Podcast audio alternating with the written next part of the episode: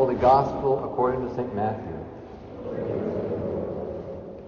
Jesus said to his disciples, You are the salt of the earth. But if salt loses its taste, with what can it be seasoned? It is no longer good for anything but to be thrown out and trampled underfoot. You are the light of the world. A city set on a mountain cannot be hidden, nor do they light a lamp and then put it under a bushel basket. It is set on a lampstand, for it gives light to all in the house. Just so your light must shine before others, that they may see your good deeds and glorify your heavenly Father. The Gospel of the Lord. So, will the children like to come up for a children's homily?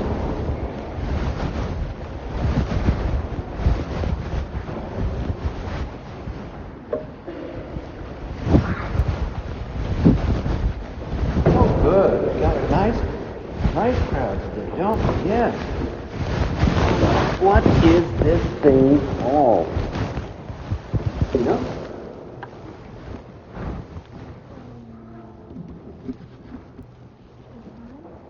It is called a guitar. I know some old jazz musicians who just call this a starvation box because that's what happens when you try to play jazz guitar for a living. Um, this is a guitar, and it's a musical instrument, isn't it? It makes music. But guess what? If you don't play it, it doesn't make music. It just sits there like a piece of furniture or something. So for this to do what it's supposed to do, for this to bring joy and happiness to people because they like to hear the sound, it doesn't do any good unless someone plays it and makes it make has it make it sound. So the same is true of us. God has given us gifts that we can use to make music in the world. In the gospel today, Jesus talked about being a light or being salt, a seasoning for the world around us. But he said, don't let your light be hidden. Instead, let it shine for people.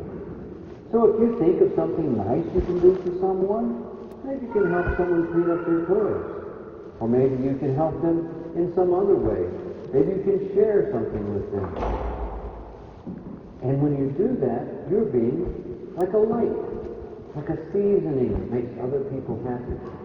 And that's a really good thing. But if you think about it and then decide, no, I don't think I will, then it's like hiding your light under a basket, under a bushel, so that nobody sees the light. So whenever we think of ways we can help people, we should always do it.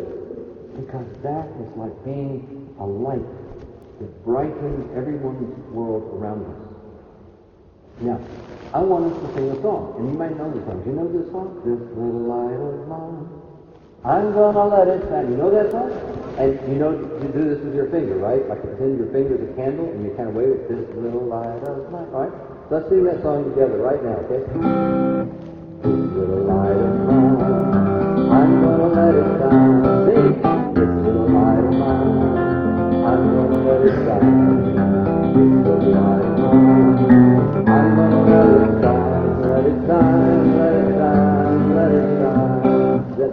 key for you, girls? They light of I'm gonna let it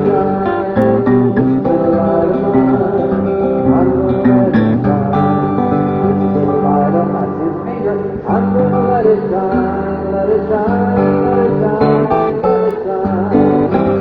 Like that. All right, thank you so much for helping sing the song. You can go back to your seats now. Love that dress. That's really pretty. Beautiful black dress. Yes. All right. That's right. I know where that's.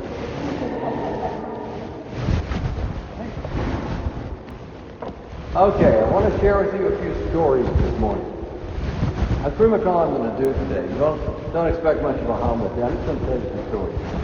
Now, one of them is about a young man, uh, middle school actually, by the name of Trevor. I forgot his last name. Do you remember it? Oh, he was a middle school uh, boy in Philadelphia. And he watched a, doc, a TV documentary about homeless people. And he was moved. He was touched. He lived in a nice house and he had a roof over his head and he felt for these people who had no place to sleep. And he thought, well, I don't know, what can I do for them?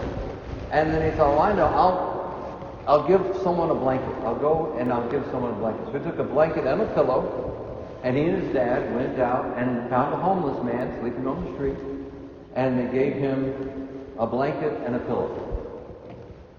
Right? It's a small thing, but it was something that was important to that one individual. But people heard about it.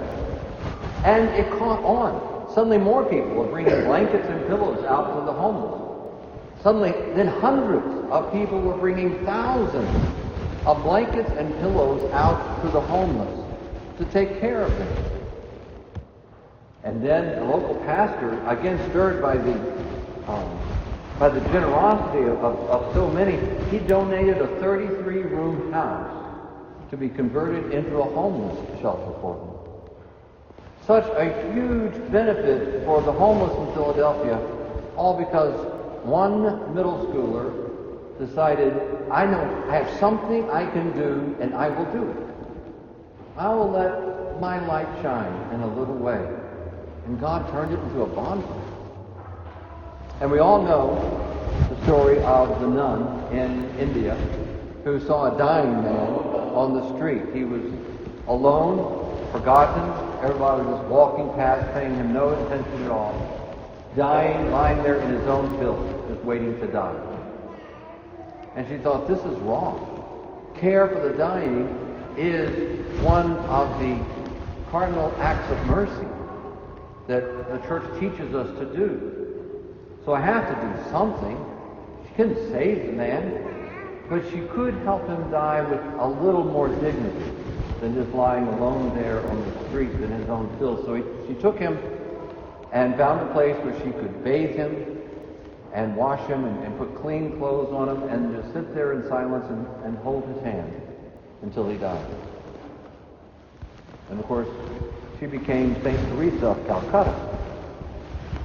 And that act of mercy that she did became a huge bonfire that spread throughout the world, where now there are literally hundreds of brothers and sisters of charity who care for the poorest of the poor all over the world because she was not content just to walk past and do nothing. Even though what she could do was very little, it meant so much for the world. Was a high school student by the name of Vincent Wu. And Vincent Wu's grandparents were, were aging and suffered from severe dementia. And he used to go and visit them in the uh, senior center where they lived. And he would, sometimes they'd know who he was, and sometimes they wouldn't. But they were always so glad to have somebody there, because otherwise they were just alone and lonely. So he would go visit his grandparents and, and talk to them and share with them, maybe read to them, just do anything so that they were not alone.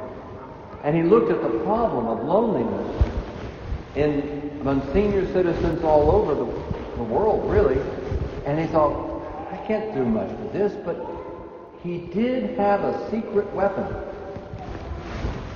He had a saxophone. And so he began going to the senior center with his saxophone, playing music for the seniors who were there, and calling bingo games, and not playing the piano or singing with them, doing anything, just so they would know they were not forgotten. And Vincent became one of George Bush's now 6,000 points of light. And of course, we all know the story of the other Vincent, St. Vincent de Paul, who was kidnapped by Barbary pirates and uh, sold into slavery. He wound up being a slave of um, a landowner in, in the Ottoman Empire and worked as a field hand. He was a field slave. His job was just to work the field all day long. But this, this Muslim man and his three wives were impressed that he did it cheerfully and joyfully. He would sing songs. He would pray. Nothing seemed to get him down. And they began talking to him, asking him questions. And then the man and his wives were converted, and they smuggled themselves and Vincent back to France, where Vincent was able to continue his work as a priest. But because of his experience as a field slave, he began ministering to the tenant farmers, who were the poorest of the poor in Europe at the time, who just, you know, got to live on a, a small plot of land and, and keep a, a small portion of what they grew there, and the rest, of course, went to the landowner.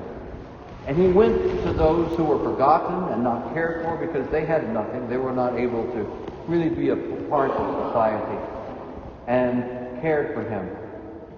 And that act of kindness, that act of generosity became a tremendous inspiration for others who would follow. And of course, we now know of the St. Vincent de Paul Society, who takes, that takes care of so many of the world's poor, so many of the poor in our own city, in our own town. And in fact, the St. Vincent de Paul Society was not begun until 100 years after St. Vincent de Paul's death. But his inspiration, his, his generosity inspired through decades, through centuries, others to follow in his footsteps and to care for the poor, to let their light shine, to do what they could to bring light and salt, bring seasoning in the lives of others. So I'm going to tell you a story about myself. And some, lot, most of you know a little bit about my life. And uh, you know, I went to Oral Roberts University, and then on I did my graduate studies at the University of Dallas. And I had worked as, a teacher and as a minister. Um, but then an event happened that made me angry with God. Anybody ever mad at God? I got mad at God. And I was so mad, I decided I was going to run away. Now, unfortunately, I did not know how to juggle. So I couldn't join the circus. But instead, I decided I would join the Navy. That sounds like a good, that sounds like a good place to run away, doesn't it? So I joined the Navy and wound up as the officer in charge of the construction battalion in Beirut, Lebanon during the Lebanese Civil War. Point in fact, if you're going to run away from God, be careful the direction you run. you might wind up in a whale somewhere. So, during my time in the military, Cheryl and I met, we married, we had kids, and, and she did not want me to continue to fight wars around the, uh, the globe. It looked like my next duty station was going to be Nicaragua. Some guy named Ollie North wanted to, me to go down there and do some stuff.